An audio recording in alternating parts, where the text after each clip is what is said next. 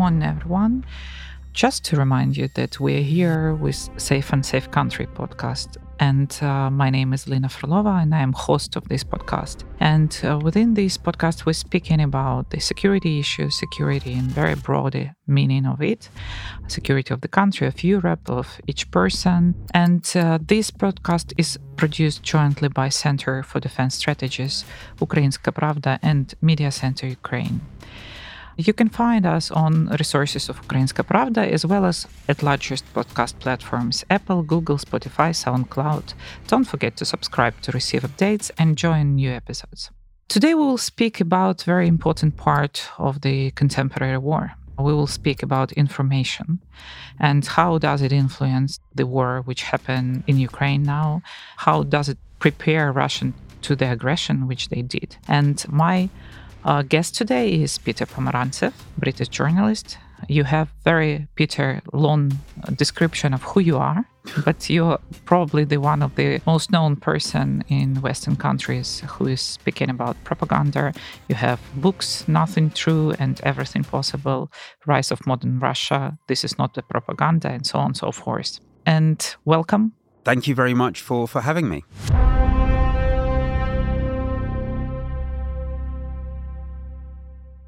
Peter, I would like to start from so-called doctrine of Gerasimov. Yes, which everyone was speaking for a long time before, and everyone was saying that, uh, yes, just to remind to our listeners that Gerasimov said that three out of four, uh, 75% of the contemporary war, this is information warfare. And this is what uh, they use as an influence operation, psyopsis, and so on. And um, for many years, I've been listening and hearing that, uh, especially in Western circles, that Ukraine is losing information warfare. But if you will have a look at what we have now, we have quite big resilience in the country. We have quite like a big list of partners who supporting us. Does it mean that we are losing in this? And is this doctrine still working? What is your idea about? So, I mean, there's a lot of questions about whether Gerasimov had a doctrine, and especially right now when Gerasimov has become a figure of much derision mm-hmm. due to his perceived incompetency in leading the war. I'm not sure any kind of doctrines associated with Gerasimov are associated with anything but sort of laughter. So, um, I wouldn't get too carried away with him. I think what's definitely true is is Russia believes traditionally in the power of propaganda. It centralizes its strategy around propaganda and it invests in it. And it thinks that in a 21st century where information plays an ever increasing role, part of statecraft is having what they call an information warfare strategy. I think this term information warfare is important because it kind of betrays a Russian worldview it's not just about tools. It's not just about you know using troll farms and state TV and officials. It, it's sort of a, a worldview where all information is a source of manipulation. It's actually in some ways a, a pseudo ideology. You know what they always say is human rights organizations or the BBC or or anything else are all types of information war against Russia, and therefore Russia does what it does in response. And, and, and I think that betrays their kind of deeply conspiratorial worldview. They don't ever see information as a good in itself. They don't believe in a communication between individuals because essentially they don't think people are capable of analyzing and making decisions. They think people are passive masses to be manipulated. And in one sense, that means they invest hugely in their information warfare, but it's also maybe it's Achilles' heel because, you know, most startlingly and most inspiringly in Ukraine, we see people who do have agency, who believe that they can act for themselves. So I think I think maybe there's you know there's both the strength of Russian propaganda that it thinks so much about information, but but also its weakness. And what we've seen in this war, apart from everything else, is Ukraine's ability to answer in a democratic way the Russian information war machine and ideology. And let's call the Ukrainian approach sort of a democratic communication strategy. What do we mean by that?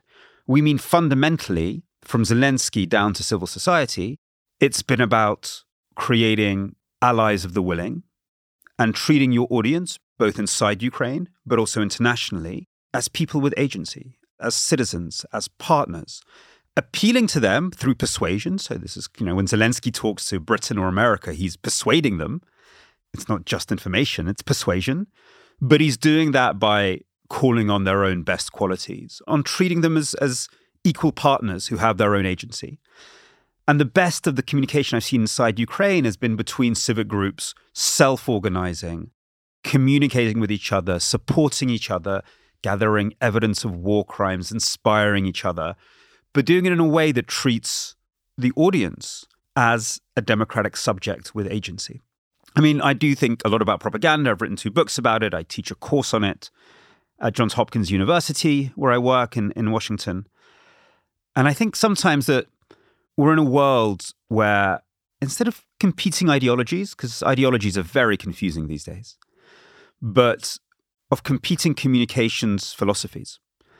And one of the philosophies which Russia has, which China has, but which frankly many people in the West have as well, basically thinks that people are passive, you know, plasticine that you can manipulate. And you do it through disinformation, through conspiracy theories, through fear, through hate. And there's another school of communication which sees people as equal and the point of communication to inspire and draw people into a genuine community of action. And it goes very deep. I think these are different ideas of the human. I think these are different ideas of, of communications theory, if you want to be very academic. But I think we see them playing out. Actually, as I speak this, I'm going to write this essay now. I realized I've never actually written it down, but but I think it's remarkable what Ukraine has done. It's shown that democracies can do mass persuasion, but you can do it in a democratic way, and it's a lesson to everybody else because we've been really reluctant to do that in the West. We used to do that really well. We used to do it domestic really well. You know, F. Roosevelt, president of America in the 1930s, was famous for talking to the American people every day. He had these radio shows, fireside chats. It was a revolution in communication. The president talking to his people every day. In the Cold War, we had our leaders trying to talk to people in the Soviet Union. There were these very, very ambitious plans to sort of do tele bridges between the Soviet Union and America. Communication was taken very seriously at the highest levels. We stopped doing that. We stopped doing that because allegedly we weren't at war. We took apart the institutions and the knowledge about how to do that. And really, like in a war like this, the leaders of Britain, America, senior officials, celebrities should be talking to all the core audiences every day, all the time. And I think Biden's made one speech to Ukrainians, maybe half a speech. In a normal thing, he would be talking to Ukrainians, people in the global south, Western allies, as often as Zelensky does. We just don't do it. And it's for many reasons. A, we forgot how to do it.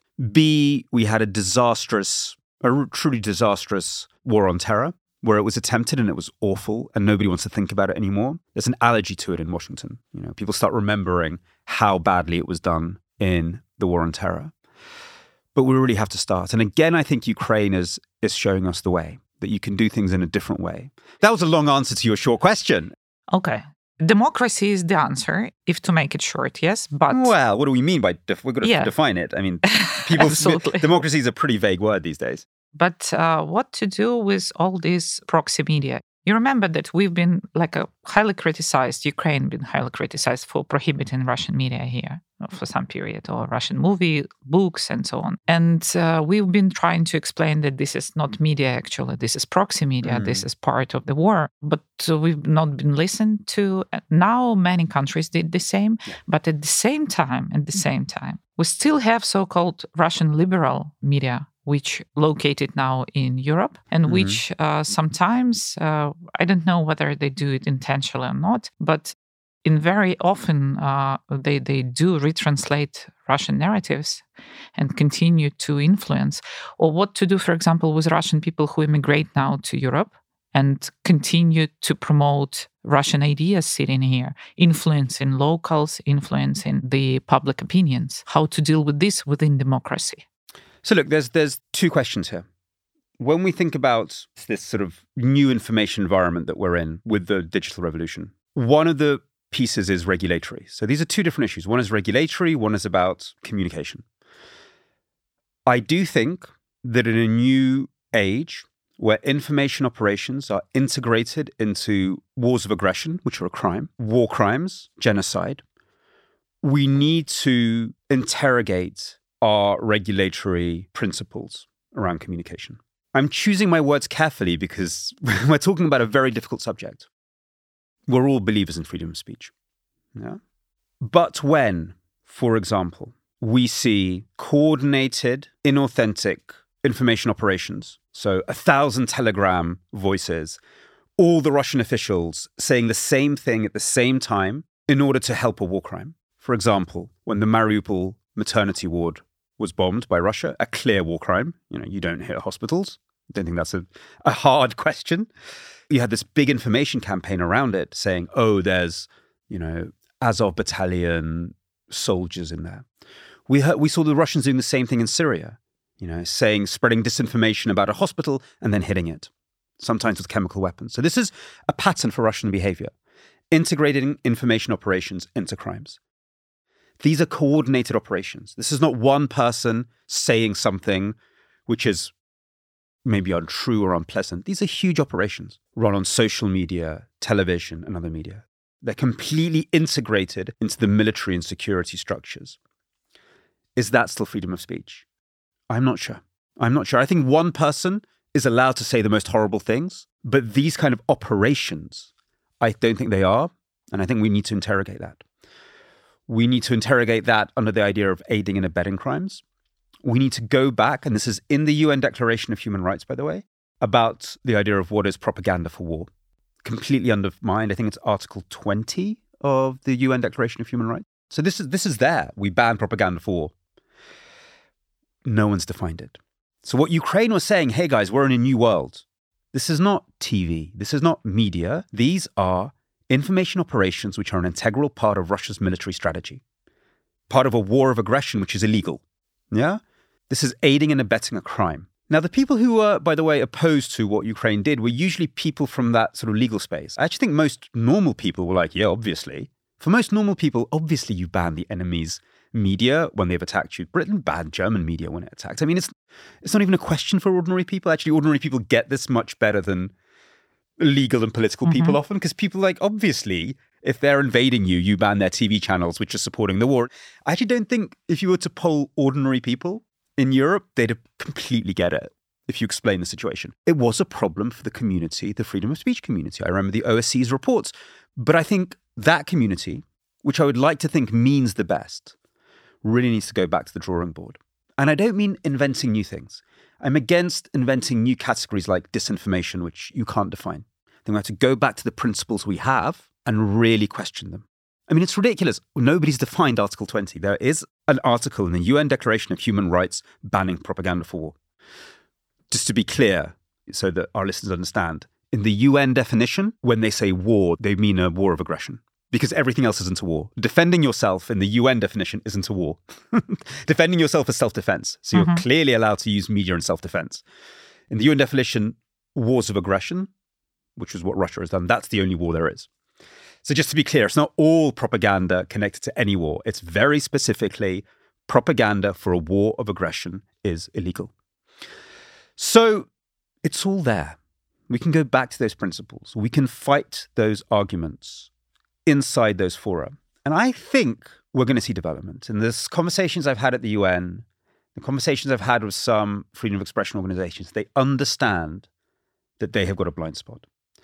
And it's about things like war of aggression, but it's across the world.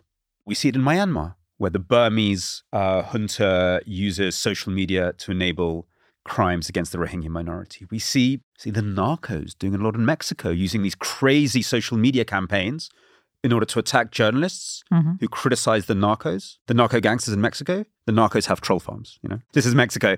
So anyway, they create these campaigns against journalists and then kill the journalist. Mm-hmm. Yeah. So the idea is destroy their reputation, then murder them.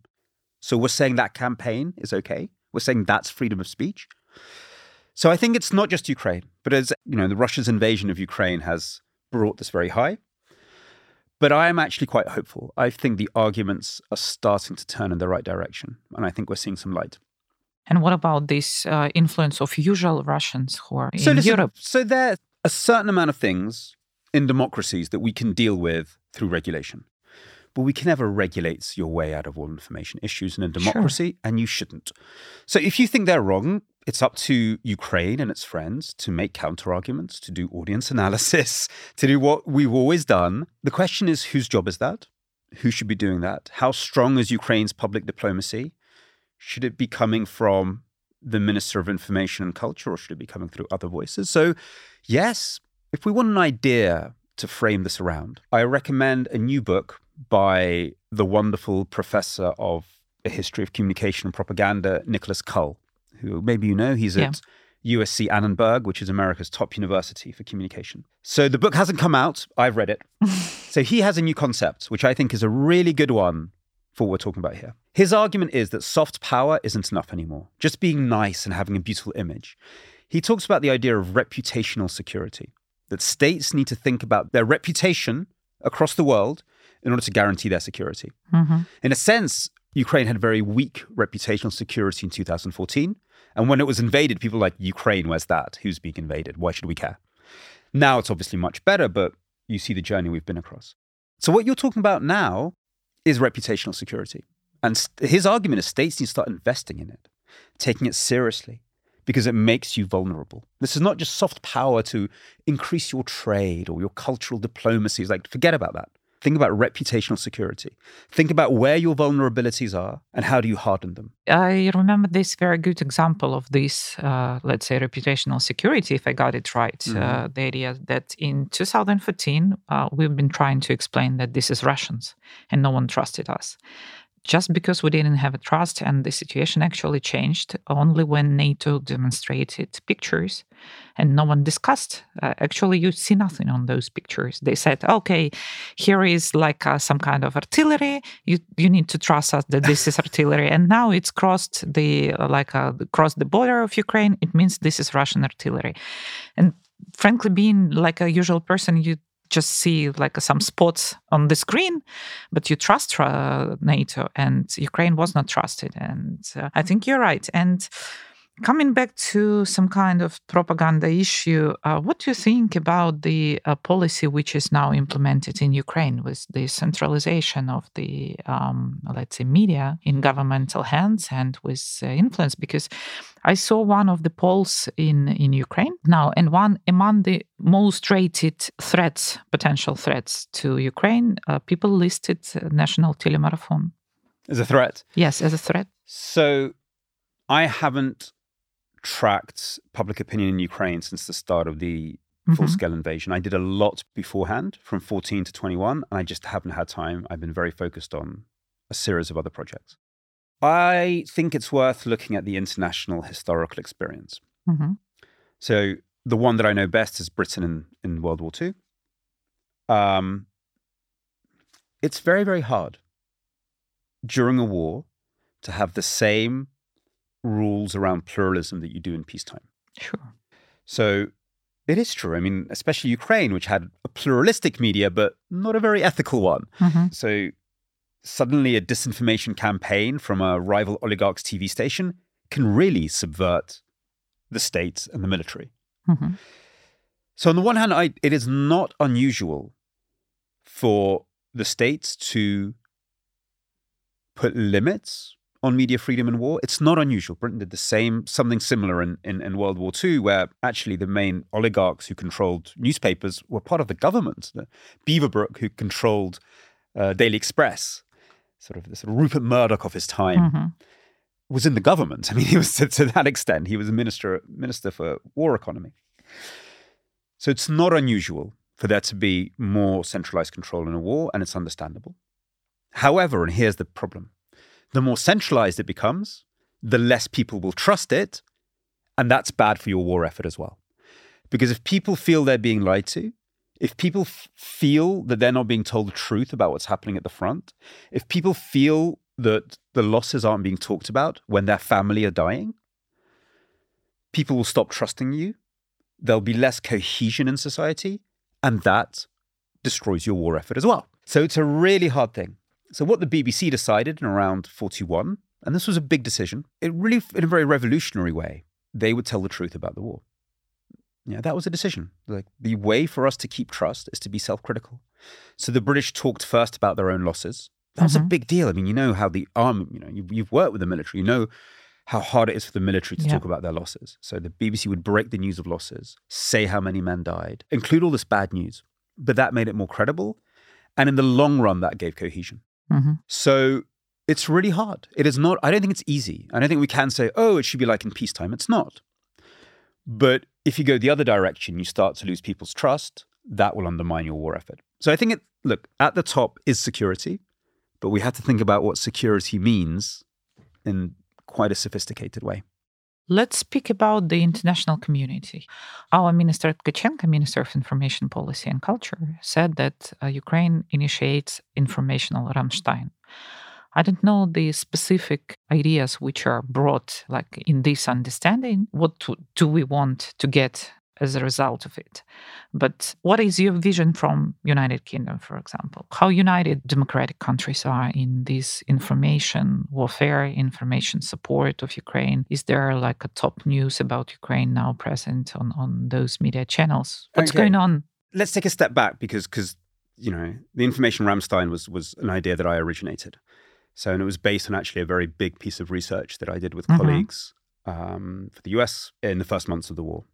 And then after we wrote the big study, um, I gave an interview to Ukrainska Pravda and mentioned mm-hmm. information Ramstein, and then others picked it up. So, so since then, as always, as you know from the expert community, you have a beautiful idea on paper, and then the yes. politicians have their own ideas. You know, it, it transforms, but the basic principle is the same. The basic principle is that in order to compete with the authoritarian information war machine, mm-hmm. whether it's China or Russia, democracies have to work together we will have to understand where is the strength of one and where is the strength of another. Russia and China are already starting to collude in the information space, mm-hmm. swap arguments, swap information. For a long time, Russia and Syria were doing that. They're not formal information alliances, but they're working together.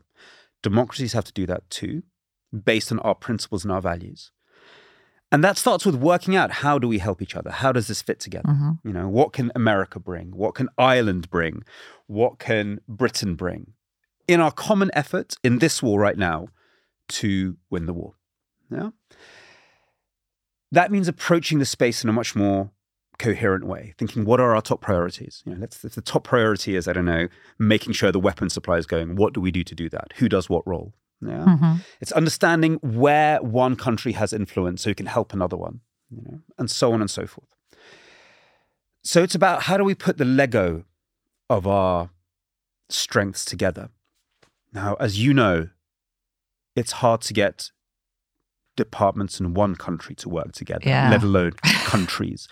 But the reason we use the, the, the, the example of Ramstein, and even better if we're going to get very detailed, it's actually the cell for military coordination in mm-hmm. Stuttgart that was set mm-hmm. up at the start of the war.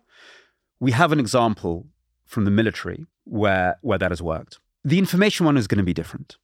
But it shows that there is a principle here. And I think this is so important if democracies are going to win the 21st century, and there's no guarantee that we will. 21st century might be won by Russia and China. We're going to have to start working together in the information space as well.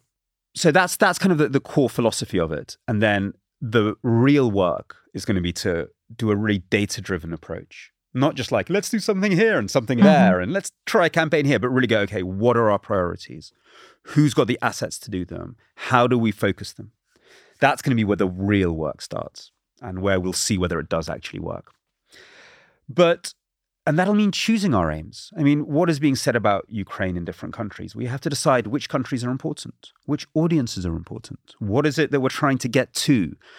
I mean, there's a danger we'll start running everywhere. Oh no, there's a problem here and a problem there. It might not matter. As you know, being reactive is not a good idea. We have to understand what our ultimate aim is and think about how information assets can can drive towards that. Um, so I wouldn't get too worried about running everywhere and trying to put out a million fires. But if you're going to ask me if there's one principle that matters, if there's one issue now that keeps me up at night, in the information environment internationally is that what we see in country after country in our social research is that support for Ukraine is not actually that much about left versus right. It's not actually that much about even pro or anti-Russian. Most most are kind of most countries are pretty anti-Russian Mhm. these days. It's about momentum. People will support Ukraine as long as they feel that Ukraine can win. hmm And people stop supporting Ukraine when they feel that Russia is so big and so scary, you've got to make a deal. Hmm And that is always going to be a bad deal. So it's this question of momentum, which is key, which is why people got so excited last weekend, because suddenly, for a second, in this Prigozhin Putin reality show, people are like, oh my God, it's not so stable. Oh my God, something might change. Now, at the moment when we talk about progress, momentum, we usually talk about it on the battlefield, which is fine, but it's not enough. I think we should be opening the gates of what is momentum and approaching it with a lot more consistency. So, momentum is also justice. Yeah. We've got to be telling the story of bringing Russian perpetrators to justice. And what does justice mean? Justice in law courts, sanctions, public opinion, campaigns against Russian companies. All of this is justice. Economic justice. I very much support the idea of an economic tribunal that will not just Mhm. take Russian assets and return them to Ukraine, but there will be cases where people can go, My house was damaged. Here's my case. So let's think about justice. Justice is one of the ways. Let's think about the investigations into Russian enablers. Yeah. Victory will also be taking out people who help Russia in Germany, in Hungary. All of these things are victory. Victory is also reconstruction. Victory is keeping the electricity grid going. Victory is rebuilding communities in Ukraine.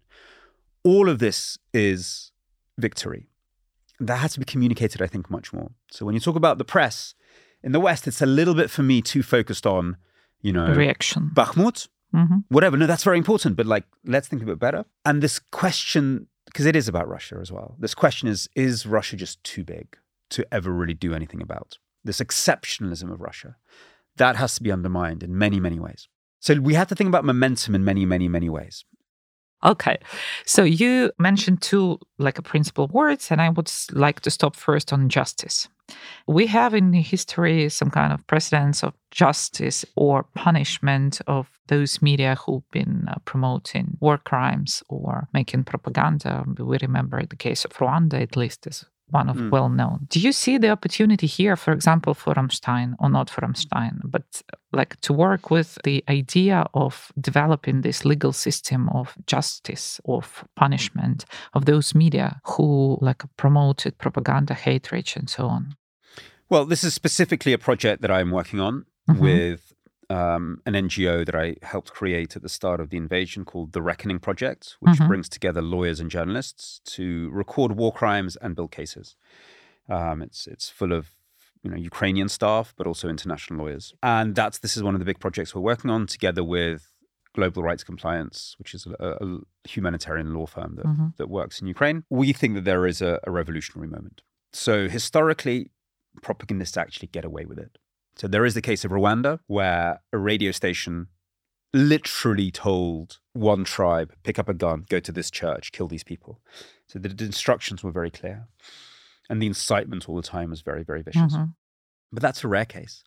In Nuremberg, Julius Streicher, the editor of the Stürmer, which was the most anti Semitic magazine in Nazi Germany, so extreme that it was banned twice by the Nazis. I mean, it's that extreme. He was found guilty and hanged, but he was a Gauleiter of Nuremberg. Mhm. He was a Nazi organizer. He was in Hitler's bunker. So you could make the argument that he knew that the propaganda was linked to atrocities. Mhm. The head of the Reichsradio, so the German version of Margarita Simonyan or Kiselyov, uh, Hans Fritzsche, he was found not guilty because his argument was, I didn't know. I'm just a, I do words. I don't know. I said horrible things, but so what? I didn't know it was connected to crimes.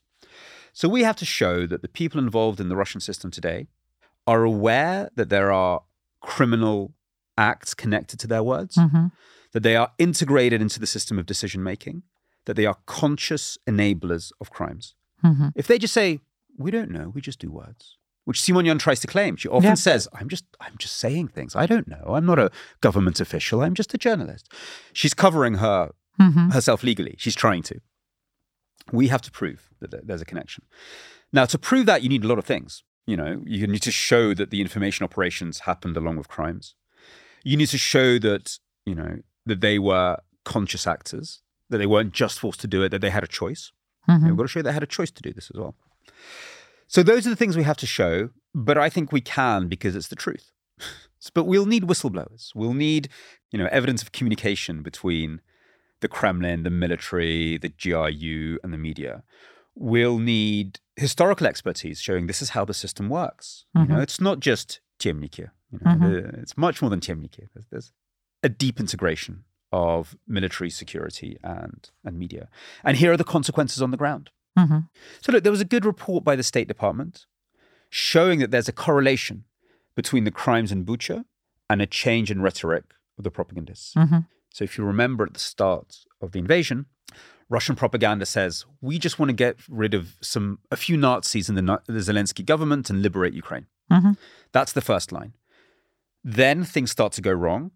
Ukraine resists, and then they change. Sort of, sort of March, April. Mm-hmm. They change and start saying, "Oh no, all Ukrainians are Nazis." And as they change, that's when the worst atrocities in Bucha happen. Mm-hmm. Now that's a correlation. That's not enough. We have to show there's a connection or understand what the connection is. Mm-hmm. So you can imagine you'll need interviews with people who were there. The language of the soldiers change. You want interviews with soldiers. You want intercepted communication between soldiers and command structures. You need the whole detailed picture to show the connections between these things. Now, it's very hard, but I think we have so many data points today. We have so many things we can analyze. We have so many more intercepts, so many more whistleblowers, just so much more data and evidence than we did in World War II or in Rwanda. I think we'll be able to show it, but don't think it'll be easy. It'll be hard. I know it's hard because to analyze all, all the scope and you can just analyze like a few cases, not so many. I don't know how many people are working on this project. You need different groups doing different things. These, it's not so much how many people, it's about expertise. Yeah. So you have one type of person who's looking for whistleblowers. Whistleblowers mm-hmm. are going to be important. Mm-hmm. You want somebody from that system mm-hmm. to say, this is how it works. That's one track of work. We have people who will be Ukrainian universities who will be watching tens of thousands of hours of Russian television and then matching it to witness statements on the mm-hmm. ground. We've been collecting witness statements at the reckoning. So it's not so much it's different types of expertise. You're, you're showing linkage. You know, you, so you need every type: content analysis, background analysis, OSINT analysis, persuading whistleblowers. I mean, that is a whole range of activity, mm-hmm. and that requires very different expertise. So you need different types of group. But imagine you're at a trial. You're yeah. calling your witnesses. This witness says this. This witness says this. This witness says this. So it's more about bringing those different talents together but we're doing that. Okay, and let's speak about the role of the journalists. So, a lot of journalists, especially Ukrainians, they do collect now evidences of the war crimes because mm-hmm. they see them, they picture them, and they do collect them. And many Ukrainian journalists now having this question about being, you know, how to implement, how to use those ethics, which usually journalists use, for example, to opinions or something like that. Yes, that you need to give the floor to both sides in this situation when they are emotionally involved in war, in war crimes. And many foreign journalists also started to ask this question. Ukrainians are very angry now when we see this both sides. You remember, like uh, last week or week before last, uh, French media, one of the biggest one, make the interview from the Russian side of the front line, showing the, how Russians are like shelling at Ukrainian territory, and everyone here was shocked. But French media said we just do our work. Shall journalists' rules or ethics or I don't know some kind of codes be changed in such a situation? Or two voices still a model. My first book was about this in many ways. This idea of objectivity of let's give five minutes to Hitler and five minutes to the Jews yeah. is not serious. It's an abrogation of responsibility. I've always liked the BBC terms, by the way. They never talk about objectivity. I think they say it has to be fair and accurate.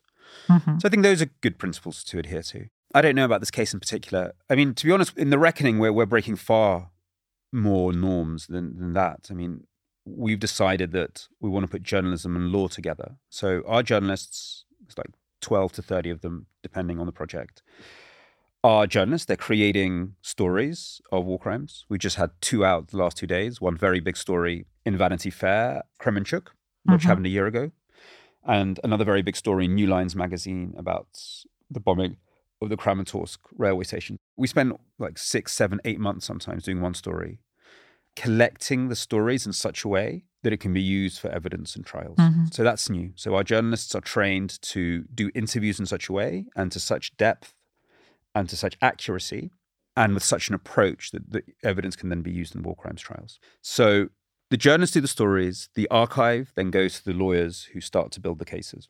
Now, a lot of journalists will say that you can't do this. A lot of journalists will say the journalists and lawyers should never work together. Yeah, a lot of journalists will say you do not give lawyers your evidence ever. I mean, famously, journalists have turned up at The Hague and then ignored the questions on purpose, saying, I will not talk to a lawyer. There is a, an idea in journalistic ethics that you do not work with the law because lawyers have other motivations, not yours. They want to make a case, we want to know the truth. But we've made a decision that in the search for truth and justice, these skill sets are really complementary. Journalists are the first on the scene. We're gathering the evidence. We tell the stories which help the public in different countries understand that this is an important issue and that there should be cases around it. And then the lawyers in this case are looking for truth and justice. I don't know what the lawyers do in their other times. Law is a very interesting profession morally, but there is a common agenda here. So, look, I think I don't know if anybody who's read my books, you know, one of the things that interests me is the connection between media and democracy. What is the role of media in democracy? And we had a theory of the role of media in democracy, which I think is is not functioning anymore, which is, you know, the media tells the truth.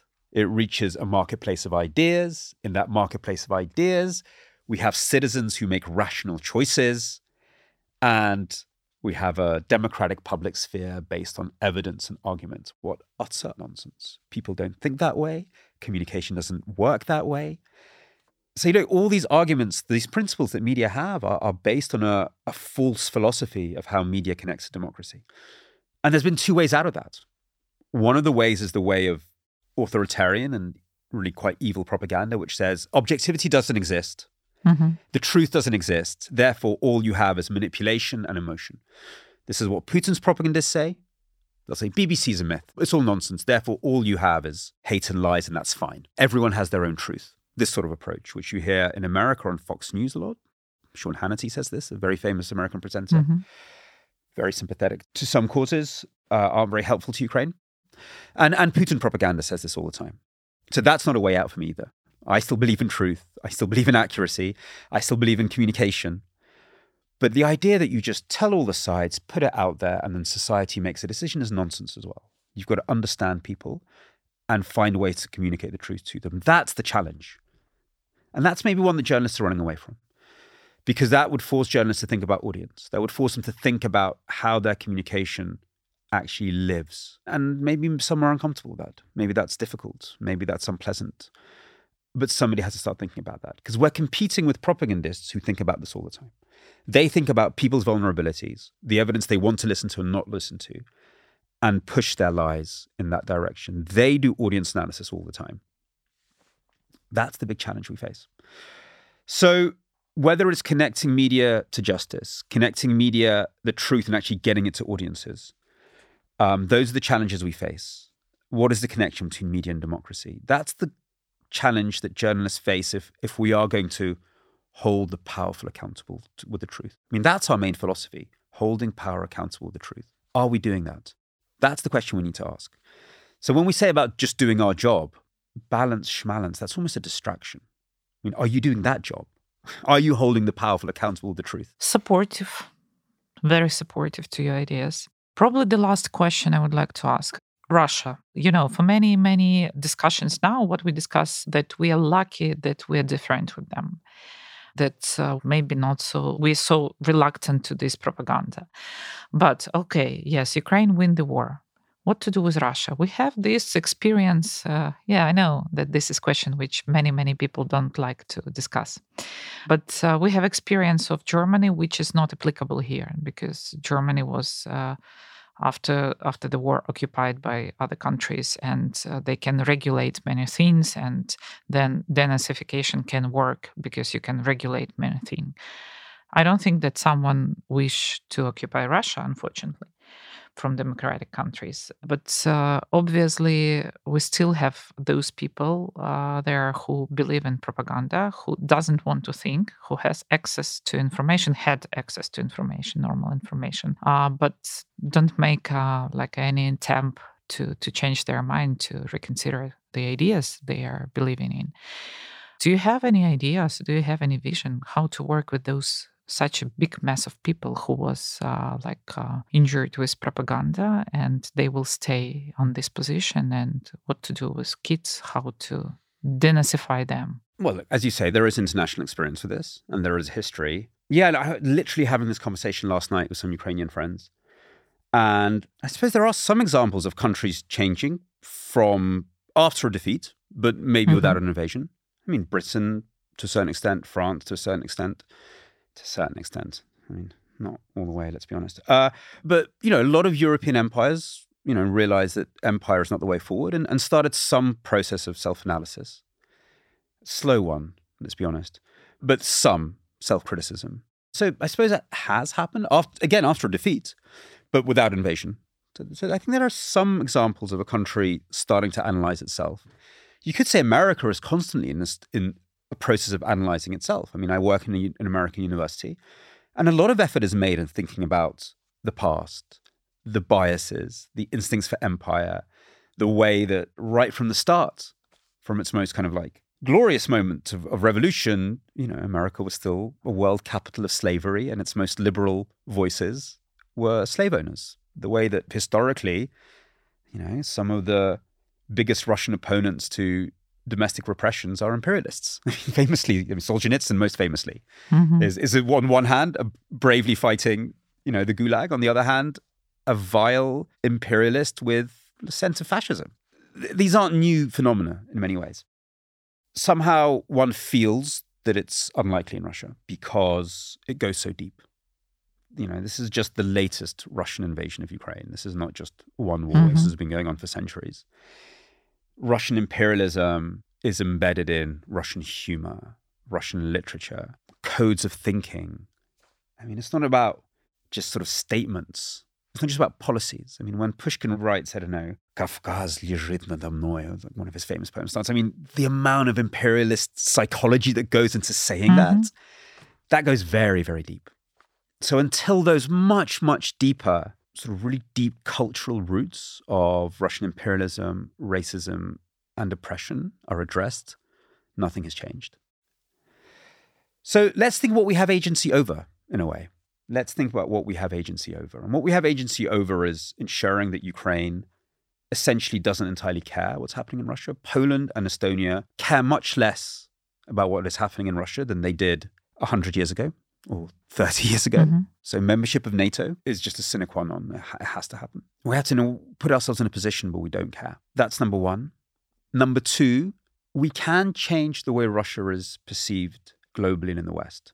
Because this idea of Russia as a great power that has the right to mm-hmm. a sphere of influence and that has the right to suppress others because it is great. That sits very deep in people's heads across the world. We can start working with that. So why don't we start working with that? Let's get people in my world, Britain, America, to reread the Russian classics and understand how much imperialism and oppression of others there's there. Let's start demystifying this idea of, I don't know, the Russian mystic soul and really start rooting it to very, very specific histories of violence and oppression. Let's start changing the way Russia is perceived so it's no longer seen as inevitable and so vast and huge that you have to drop on your knees in front of it, which still sits in people's heads. That means changing the way universities over focus on Russia studies and completely silence the voices of Ukrainians, Georgians, Kazakhs. So there's so much that we can do that will make people's perceptions of Russia rooted in reality. And that'll help being more self confident in saying, stop. We're not dependent on you. We're not dependent on your energy. We're not dependent on your gas. We can live free of you. You're not some huge, scary thing. Even this nuclear thing, which Russia plays all the time, North Korea has nuclear weapons. Mm-hmm. So what? Are we scared of it? Not really. Nuclear means that you're probably not, eh, we're never going to invade them or not soon. anyway, you know, nuclear does give you a deterrence. Mm-hmm. Yeah. It does give you something. It's not nothing being a nuclear power, but Pakistan is a nuclear power. We don't go crazy about, you know, over treating, being over nice to Pakistan. Yes, it is true that you have a different relationship with a nuclear power than not. That is true. But it doesn't mean that you let them have everything. You know, this bizarre thing, but they're a nuclear power. So the f- what? You know, there are ways of dealing with nuclear powers that are grounded in their strengths and weaknesses. So I think we can do so much to change the Russia in our heads, change the Russian Western heads, change the Russian global heads, and that'll enable a much stronger security front against Russia. So let's start with that. What happens inside of Russia, we have to be ready for it. You know, that's the thing. If it falls apart, which I, by the way, think is a, a very speculative idea, it's sort of like, maybe, we have to be ready for it. If a Prigozhin replaces a Putin, we have to be ready for it. Much more than that, we have to be ready for, in a way, a much more dangerous scenario is that it's Mishustin and Gref. Because what Russia is more likely to do is five men leave Putin, Shoigu, Patrushev. They leave in whatever way Russia chooses to leave them. And then you have Gref, Mishustin, these kind of like technocrats who say it's all mm-hmm. over. They give up a few war criminals, have Surovikin, have Mizintsev, have Gerasimov, go and put them on the Hague. Here's some small reparations for Ukraine. Let's get back to business. And nothing changes. And all those deeper issues remain. And the next time there's a crisis and Gref and Mishustin are swept away and the Patrushevs return, because there's a Patrushev in every regional administration, mm-hmm. it starts again. So for me, the biggest danger actually is that. You know, Russia admits some sort of defeat, goes through a temporary cosmetic change. Everybody is so greedy that they enable Russia once again. Mm-hmm. Because it does have these huge natural resources. It does have this huge, it's all there. Everybody rushes again, rushes in again to do business with Russia. And we repeat the same thing in a few years' time. That I think is probably a bigger danger for me than, you know, whatever than than, Absolutely than, than Girkin coming to power. We know what to do with a Girkin. You know, we know what we just fight. Absolutely agree, and we speak a lot in on this podcast and with my guests about the threat of this so-called liberal approach in, uh, to Russia and liberal power in Russia because it will uh, make the story happen again with high probability. And actually, uh, I think that's a much more likely thing than all these disaster yeah. scenarios. Like, mm-hmm. like, like it falls apart. Kadyrov of nuclear weapons. I don't see any look, Russia is a fairly insane place, so it could fall apart, God knows. But much more likely is the classic thing. They realize they've made a mistake. You know, they can see that the current leadership is just incompetent and not in touch and just can't make decisions anymore. And yeah, like, you know, President Mishustin, Nabiullina as Minister of Finance, Gref gets made foreign minister, like all these acceptable people, mm-hmm. people who the West likes to deal with, and we just go back to normal. And they even say some words, and there's a bit of, you know, they do some cosmetic changes but it's not about individuals. It's not even about them being duplicitous, which I, you know, I wouldn't trust them. But it is about these deep, deep, deep roots of Russian violence and aggression. Yeah, we have a lot of work to do. And I absolutely agree with your approach. And I think that's really can help because uh, we can control what we can control. We can control our readiness, we can control our approach and our preparedness to, to these scenarios which could happen. Thank you. It was great pleasure to talk to you yeah, I think that I would continue for longer, but we, as I said, we don't have time. And hope to see you soon for discussion of some advances with your uh, project. Yeah, I'm very keen to see how the information Ramstein story plays out. I mean, it was a classic case of when uh, somebody from our kind of like, you know, community says something, whatever, and then the politicians take it up. And I'm sure it'll be something different once they, they get their hands on it, but it's also exciting. I do think, you know, you think about information communication a huge amount. And so do I. And I think we live in, in very exciting times.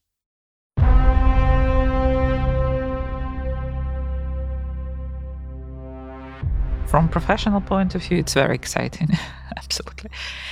Okay, so we need to finalize, and I'm uh, very grateful to our listeners who stayed with us. And just to remind you that that was a Safe and Safe Country podcast, and I'm the host, Alina Frolova. And this podcast is produced by Center for Defense Strategies Ukrainska Pravda and Media Center Ukraine. Safe and Safe Country, every one of us can just like do their work to make our country safe. Thank you.